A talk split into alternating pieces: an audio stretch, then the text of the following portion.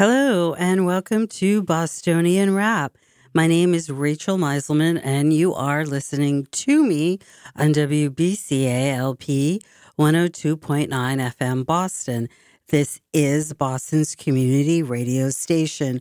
We're going to go to a quick disclaimer, and then when we come back, we're going to start unpacking the topics of today's show. The following commentary does not necessarily reflect the views of the staff and management of WBCA or Boston Neighborhood Network. If you would like to express another opinion, you can address your comments to Boston Neighborhood Network, 3025 Washington Street, Boston, Massachusetts 02119. To arrange a time for your own commentary, you can call WBCA at 617 708 3241 or you can email radio at bnntv.org. Hello, and welcome back to Bostonian Rap. Again, my name is Rachel Meiselman, and you're listening to me on WBCA LP 102.9 FM Boston. This is Boston's community radio station. So there's never there's never a shortage of things to discuss. So I'll just jump right on in. Uh, I do want to continue uh, with a few themes uh, that I have been discussing at length for the past actually few months. So I will talk about the Massachusetts Republican Party, the need for uh, plurality of thought I will continue to talk about elected officials and the expectations for them, what they should be doing, uh, what they should not be doing. And uh, I also want to talk about why I believe there is kind of a standstill as in Boston, is at a standstill right now. Um, and, and it, it's in part because of some of the other issues that I'm going to talk about. Um, but it's also because I think that there is a unique culture that has installed in Boston, and it's not a particularly good one. So uh, let's just let's just get started. So I think what I'll do is I'll start by talking about Boston being at a standstill. It, it really is because there are not any new ideas coming forth. And really, quite honestly, the quality of some, not all, certainly not all, but the quality of, of some of our elected officials, uh, particularly at municipal level, it, really is concerning to say the least.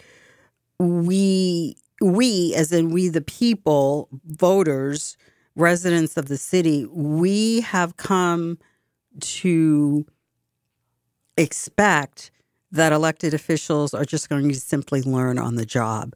And I have a problem with that. I have a problem with that. So maybe I shouldn't maybe I shouldn't be saying we um, because certainly I've never been someone that has been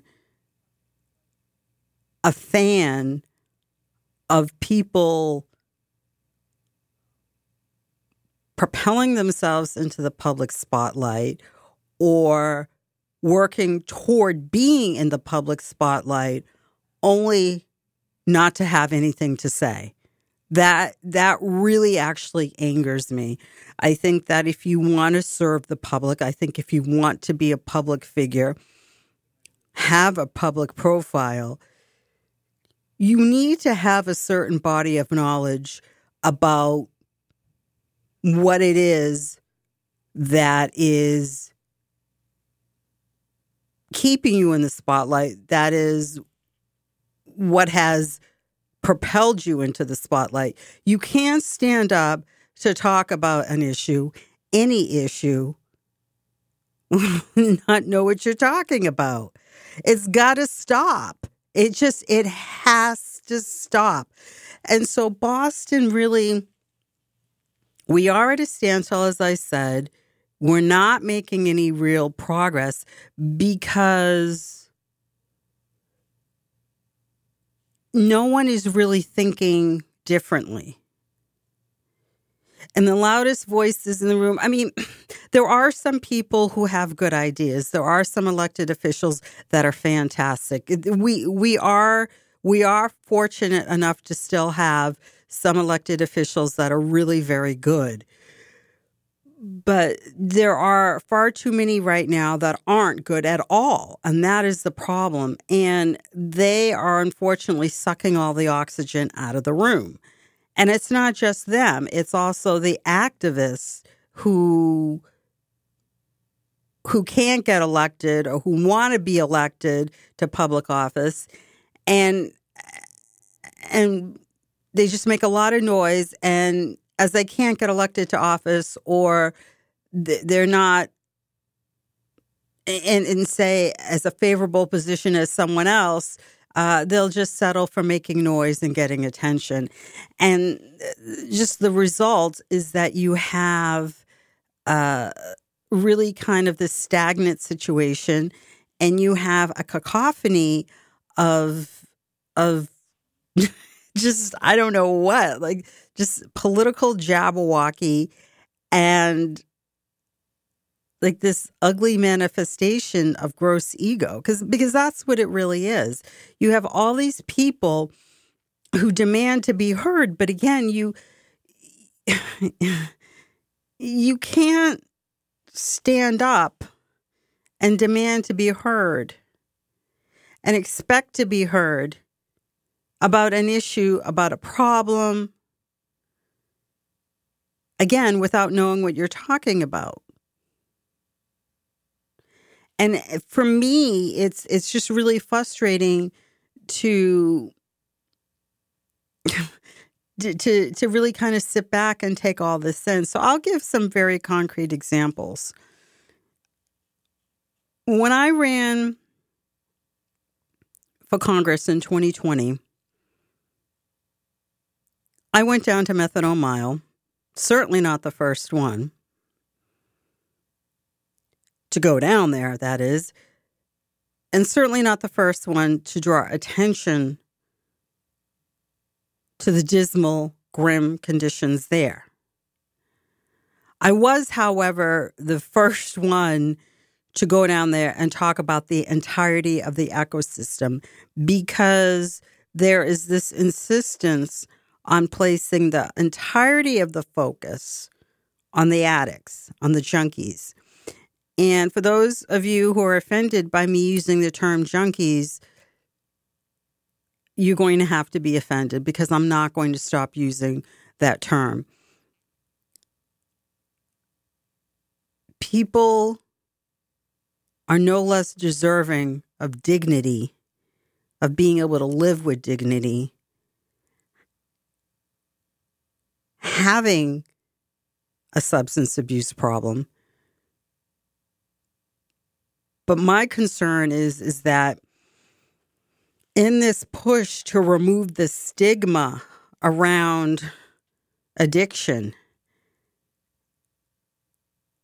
and then by extension addicts talking about the addicts and the addicts themselves talking about their their problems we have decided that if we're going to talk about addiction and recovery, everything is then got to be about the addicts.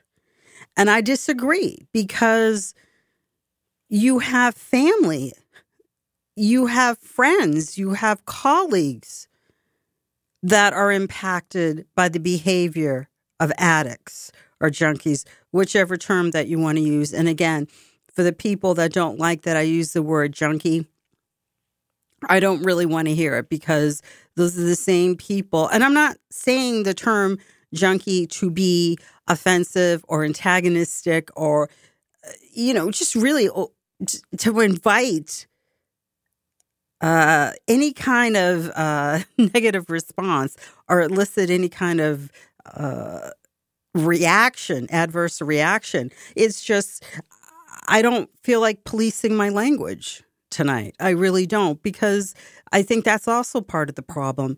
I think that we, and I, I can uh, touch upon this a little bit later in the show, but I think that we as a so- society in general, we have become far too preoccupied by choosing the right words for fear of hurting someone's feelings. And while I'm not suggesting that we should be hurting people's feelings, I think we should be honest. So let me jump back maybe more to the matter at hand for this particular segment of the show. When I went down to Methadone Mile, I was the first person to talk about the entirety of the ecosystem. Now, the fact that I talked about the businesses impacted, and then I talked about the schools, the children, the young, young children on Methadone Mile who, you know, who go to school right there, and the faculty, the business owners, the residents. The fact that I talked about all of them too didn't mean that I cared about the addicts any less. But you can't talk about the addict without talking about his community. You just simply can't. And when you have I mean at this point I I really think that Boston is overrun with with drugs. We really truly are.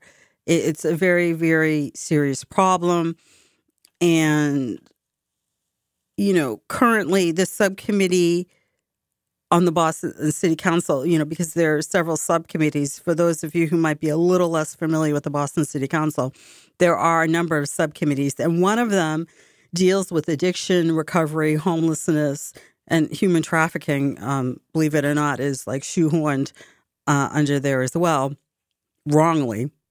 And I can, you know, get to that as well later in the show. Uh, it's it's helmed by uh, Councilor Erin Murphy and she hasn't done anything. She really hasn't. And before her, it was Annissa Essaibi George, and Annissa didn't do anything either. And you know, people are like, but but but Annissa did this and she did that. Well, what is this and that? You know, people people, you know, it's it's they feel like they have to say something, and so they struggle to say something, and they struggle to say something because again, Annissa didn't do anything, so they come up with something that really might not even speak to the responsibilities or the activities that you would expect uh, for someone acting in the capacity as the chair of subcommittee on addiction recovery and homelessness uh, on the Boston City Council. Uh, I mean, really, between the two of them, they just they've done nothing. And I know some people are saying, "Well, wait a minute." You know, Erin Murphy has spoken out about her own journey uh, to sobriety, towards sobriety, and uh, she has raised money to combat uh, to fight heroin addiction. And I applaud that. I do. I applaud anyone who has managed to come back from the heroin experience of, of, of having an addiction that has engulfed you in your life. It's, it's, it's something that anyone should be commended for. And I appreciate and applaud that she has raised money to fight heroin addiction. But that, her own personal journey, while I applaud it, that hasn't, what has that done to change the conditions on methadone mile? It hasn't. It hasn't done, it hasn't done anything and her raising money, what has that done? I mean, that hasn't done anything for what is transpiring on Methadone Mile. And so she uh, I guess, went down there, and this is what maybe some of her supporters would point to uh, to to counter what I'm saying. Uh, she went down there maybe once or uh, definitely once, maybe twice. Uh, yeah, once, once, maybe twice to pick up needles. And I don't really see the point in that. That is not. That's not changing anything on the mile. That's not making a difference because I'm going to tell you because I lived around methadone mile for nearly six years. I walk I've walked methadone mile by myself at all times of the day and night. I'm going to tell you that picking up needles is doing nothing. Nothing. And her going down there wearing a t-shirt with her name on it, it that just I mean it just comes off as is is it's it's a photo op.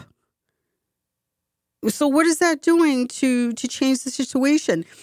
And and there was a hearing held on the conditions of of the park in which she was picking up needles, so Clifford Park. Now, while I appreciate that members of the community are directly impacted, immediately impacted by Clifford Park, maybe because they live adjacent to the park, or maybe because uh, in one in one instance or one context, you have Domingos DaRosa, who has run for the Boston City Council. Um, he, you know, he has stated that well, I run a business out of there, and I've been with Domingos at that particular park uh, you know, while he is, you know, retrieving equipment that he keeps locked up. But I got to be honest.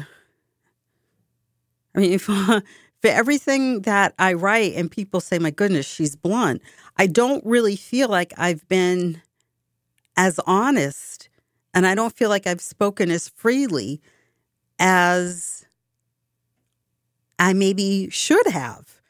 Not could have, should have. Right? Should. Think about that. You know, I, I appreciate that there was a hearing held on that, but I really I felt like it was a tremendous waste of time. Because the issue was never Clifford Park. The issue is methadone mile. And if you want to talk about how bad methadone mile is, well, then you can use Clifford Park. You can talk about an area within the mile, talk about it, describe the conditions, what transpires there, so that people can have a real grasp of just how bad that general area is. But to have a hearing about a part of the mile as if this is an issue unto itself, as if maybe even that it's somehow new terrain that we're covering, I found it insulting because it's just so far from being the truth. But also because we have such a serious issue down there, because it's such a, a crisis down there, it's a boiler pot situation, a, bo- uh, uh, boiler uh, cooker situation. I just, I found it, I, I just, I was angry. And it was just, I mean, to what end? And I just, I feel like when we're in a situation when we're in a predicament that is is so serious.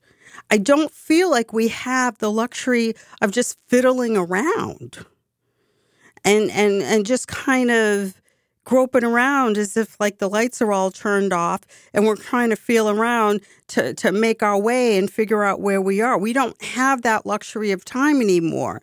Because the can was kicked down the road for so long, we're at a point where there's nowhere else left to kick the proverbial can. And so we don't have time to focus on a piece of the situation as if we're treating the whole situation or as if we're treating somehow, as I said, a, a, a new situation. When I ran for office, I presented a plan. I think that if you're going to helm the committee, the subcommittee on addiction recovery and homelessness, and I don't think homelessness should be shoehorned under there either, um, but I can get to that as well. Um, I, I think that you should have some kind of plan. And quite honestly, because at the end of the day, the problem in uh, you know methadone, uh, all the problems that take place on methadone mile, methadone mile itself, because it's such a, a, a crisis. I, I think that it behooves every city councilor to have a plan. You know, my favorite was listening to people talk about Frank Baker. Frank Baker, Frank Baker, Frank Baker, Frank Baker. You know, and so you had some people who were really like, you know, really coming for him um, on online and and off. You know, well, what is Frank Baker doing for the situation? Excuse me, what is Tania Fernandes Anderson doing for the situation? Yes, it is true that Frank Baker does have part of his district is in methadone mile, but a lot of that area is is Tania Fernandes Anderson. And what has she done? So that's why I say that this shouldn't be just something that Erin Murphy should be working toward addressing. It, it, it, because it's become such a huge problem and such a drain on resources for the rest of the city in terms of sometimes uh, uh, police uh, money to you know for what? Um, housing for treatment. I mean just it's it's just it's become an area in the city that demands more than its fair share of attention. That demands quite frankly, an exorbitant amount of resources. And so the rest of the city has to adjust. And so that's why I don't think any city councilor can really sit there and, and not have something to say about methadone mile. I think that every city councilor should consider methadone mile Consider the money that's being pumped into that area and think about how it impacts adversely his or her district or area. And if we're talking about an at large councilor, how does it impact the rest of the city? Right? I mean, this is what needs to be done. So it's not just on Erin Murphy as the chair of the subcommittee, but one would hope that she would have something to say, something of substance, which hasn't been the case because she is the, the, the chair of this subcommittee. But really, it's everyone. But unfortunately, there have only been a few councilors who have been able to talk intelligently about what goes on down there. And that that's not that that's not good enough for me. And so this leads me to the point where if I'm talking about an elected official, an elected the pro, elected officials they need to know their constituency. They need to be prepared to represent their constituency and they can't offer platitudes. They have to know the issues that are impacting their constituencies, uh, constitu- uh, their respective constituencies, uh, the councilors in general, uh, not just the Boston City Councilors, elected officials in general. And quite honestly, it's a good idea to know about the issues that impact adjacent constituencies. I just, we have people now who hold public office and they're elected because they have the right backing, they have the right name. They were able to ingratiate themselves with the right people. They tick all the right boxes. But what they don't have, more often than not, is knowledge, basic knowledge of the issues that are impacting the communities that they hope to represent. What they don't have increasingly is the ability to articulate what is going on and solutions. They lack the patience to try to find out what's going on. And they, quite frankly, dial it in most of the time. We allow more than a few of our elected officials to, and again, maybe I shouldn't be saying we, to really just kind of go off and do whatever they want. They they they kind of make of the office that they hold what they will. And I have a huge problem with that. You run for an office, you got to know what the responsibilities of that office is. And you have to be prepared to present a case to the people that you hope to represent that you have the requested experience to be able to execute at the minimum the basic duties of the office to carry them out and and if that can't be done if that's not being done that person doesn't deserve to hold office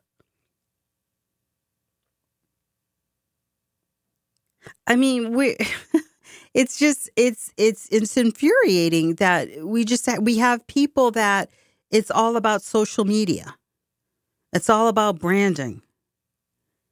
No, what it should be about is the people and about solutions and about quality of life, which the solutions are meant to address the quality of life that is and and and ensure that there is a certain quality of life and that it's maintained.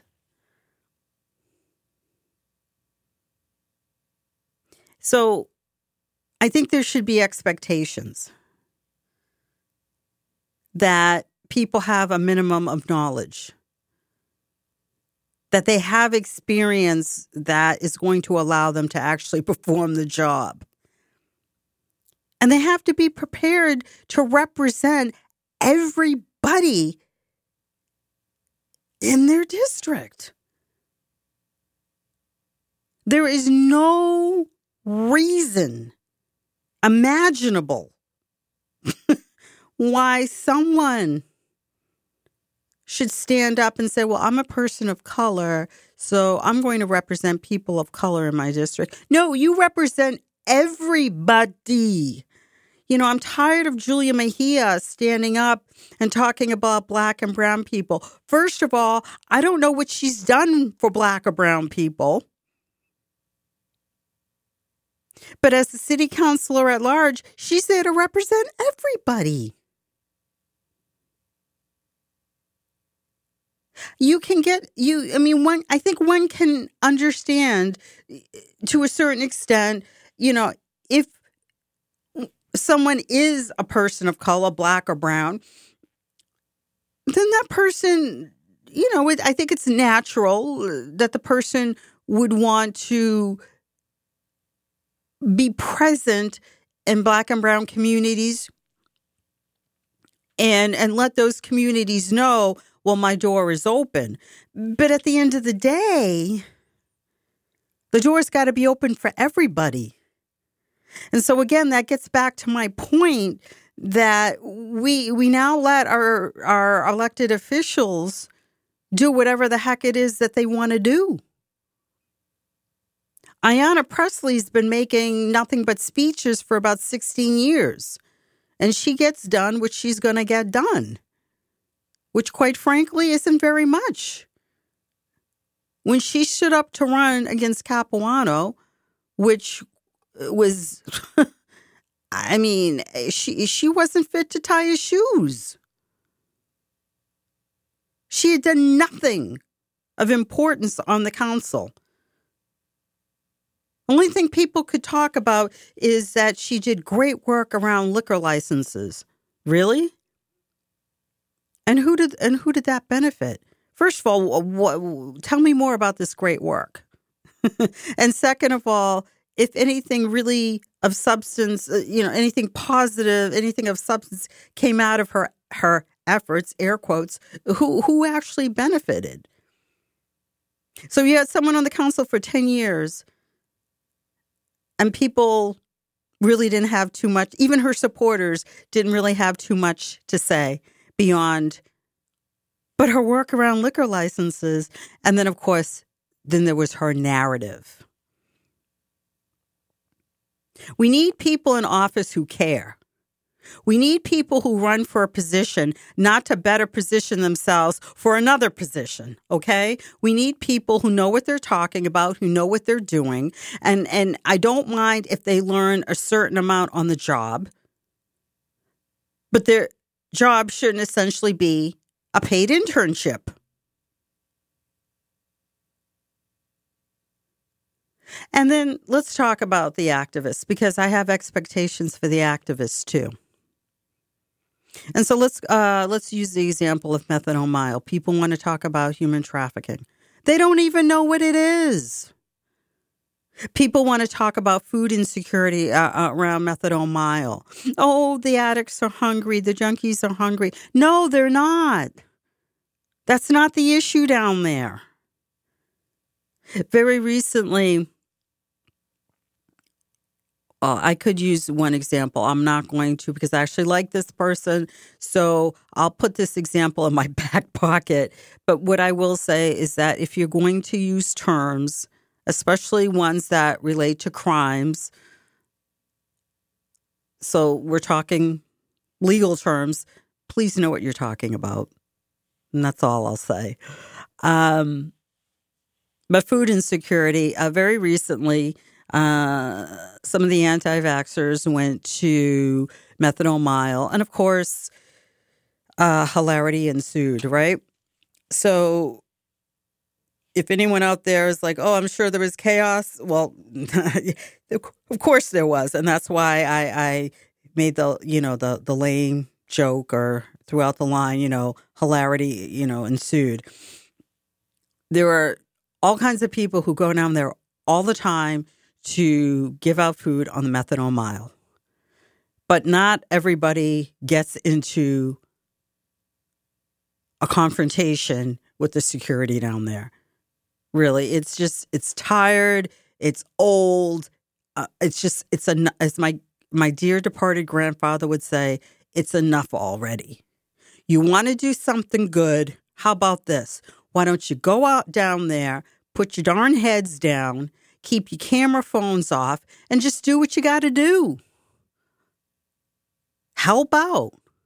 But no, uh uh uh, that's not what we're going to have. That's not what the anti vaxxers are going to do. That whole crowd and people who, who sympathize and run with them. Uh uh uh, no, we can't have that. So you had some people who went down there, gave out food,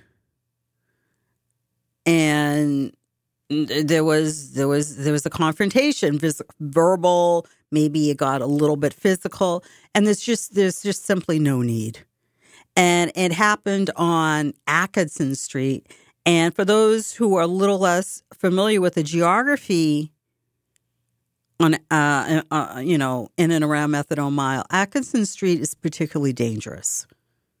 Okay? So those of you who know me personally you know that I am not into hyperbole. Those of you who have listened to me for uh, a certain length of time now, and and for the listeners, as always, I'm incredibly grateful. Um, thank you for taking some time out of your day to listen to me. Uh, you know, you know that I'm not given to hyperbole.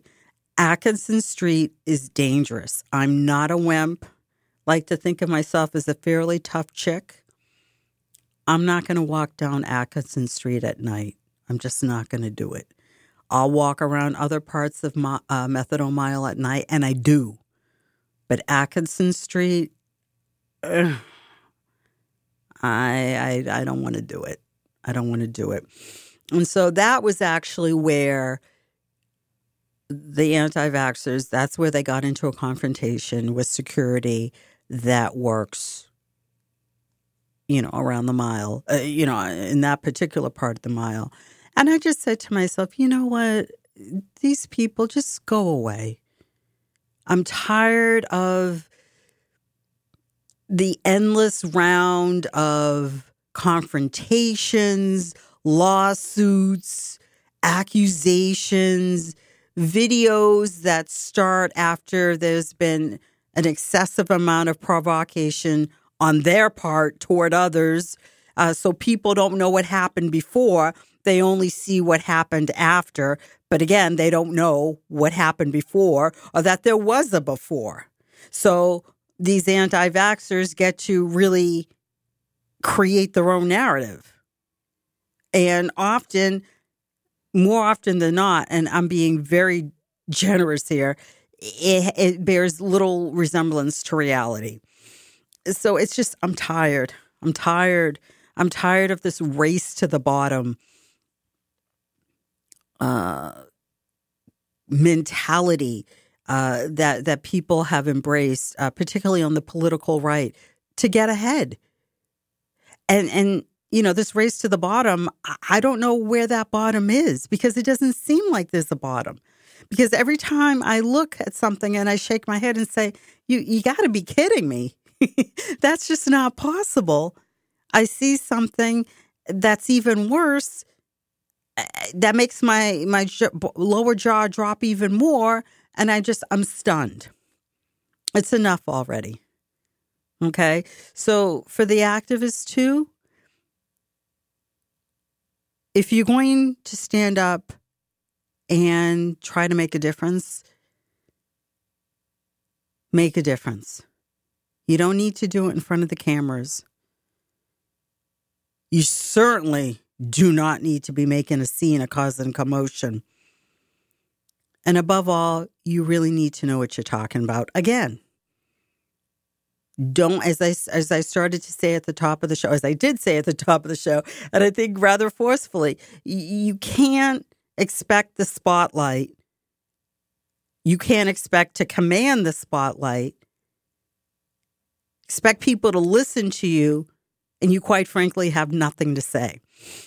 And as I said, this is why Boston's at a standstill because between the politicians that I described, that I've been describing throughout tonight's show, and these activists, you have people that, again, like the cameras, they like content for their social media accounts. They like to be quoted. They like to be known. They like to be able to hold FaceTime with other people that they deem as important as they are, and they're not important at all at all. But what they don't do is make an actual difference. And what they don't do is offer solutions. And what they don't do is show at any point in time that they actually care about the people. I'm tired. We've let Boston, which is such a serious city that has produced some wonderful, fabulous thinkers, some incredible, creative, wildly imaginative people, we're now overrun by narcissistic, empty headed nobodies. We need to reclaim that. And when, when I say that, I mean the terrain, the city, all of it. And that's how we're going to get Boston to move forward. Everything doesn't have to be cerebral, but we need people who are serious. We need people who know what we what, what they're talking about. We need people who just, as I said, who care. Who, if they can't sympathize, they're more than willing to empathize.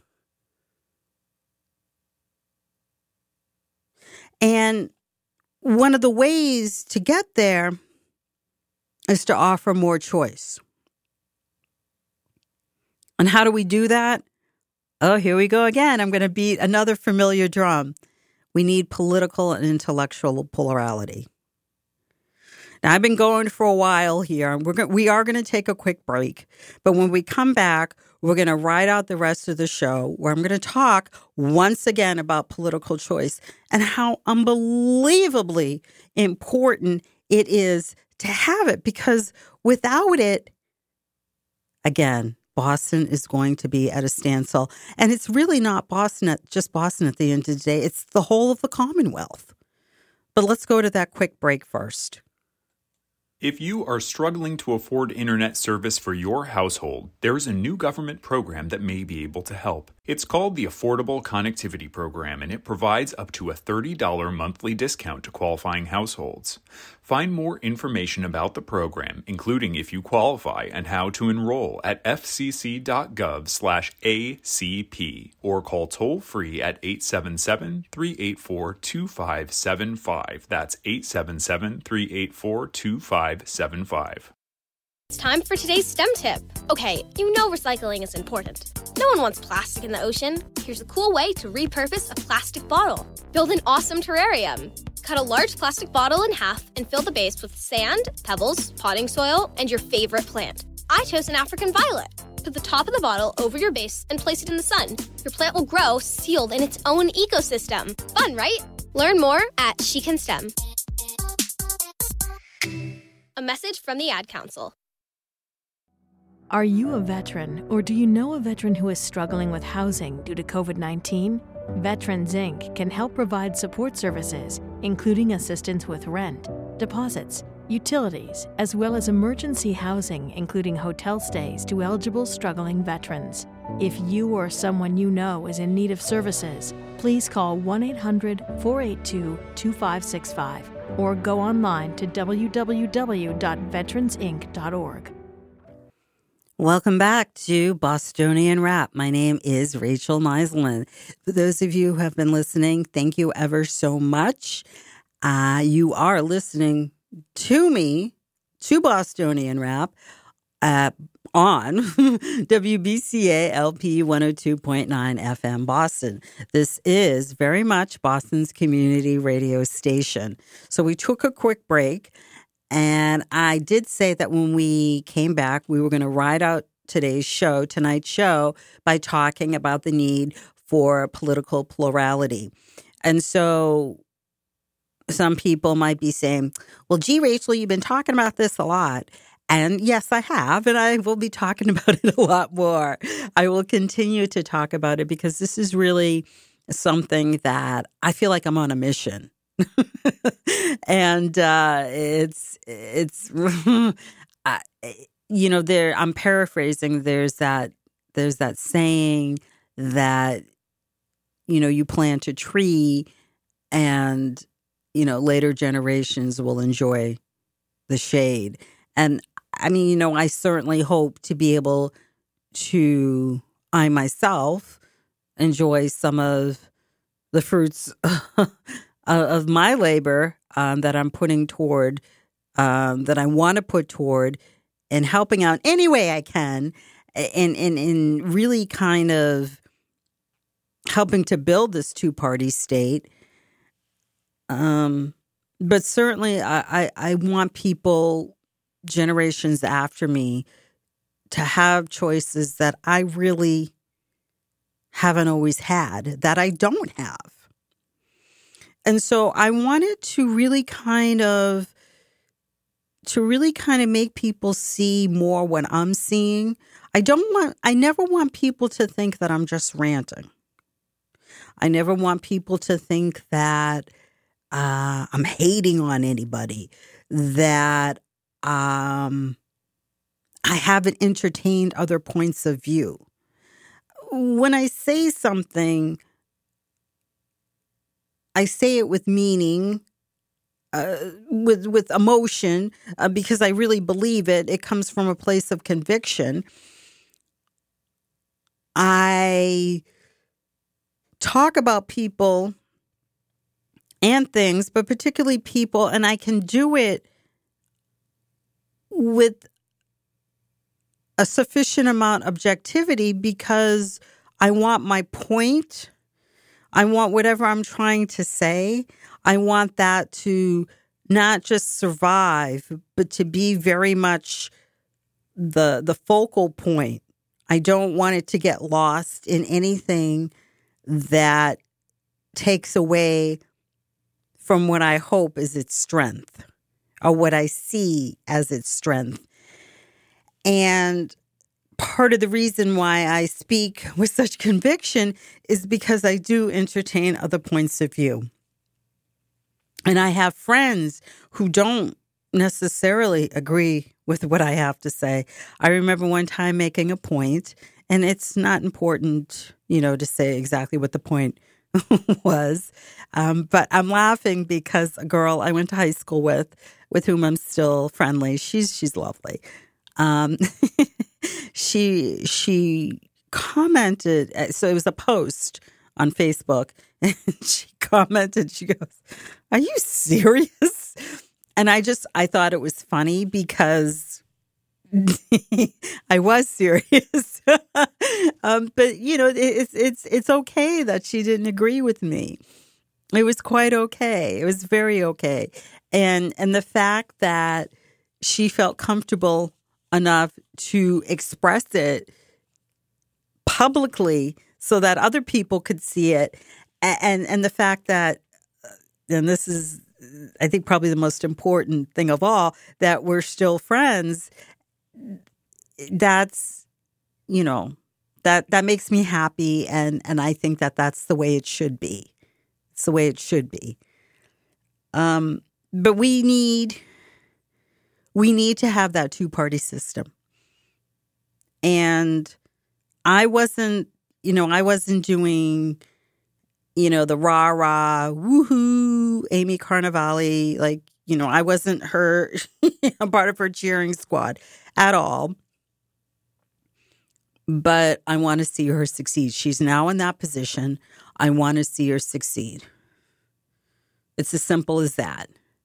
And it, it's funny because you know I am.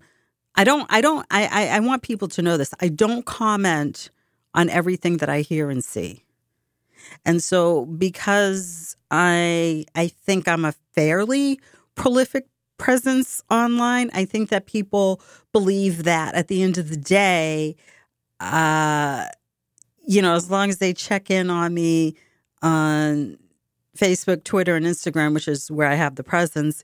Um, uh, TikTok, uh, I'm like, yeah, I'm all set. Um, but Facebook, Twitter, and, Instagram, I think they probably feel like, well, as long as I check in every so often, I have a pretty good handle on everything that she's thinking.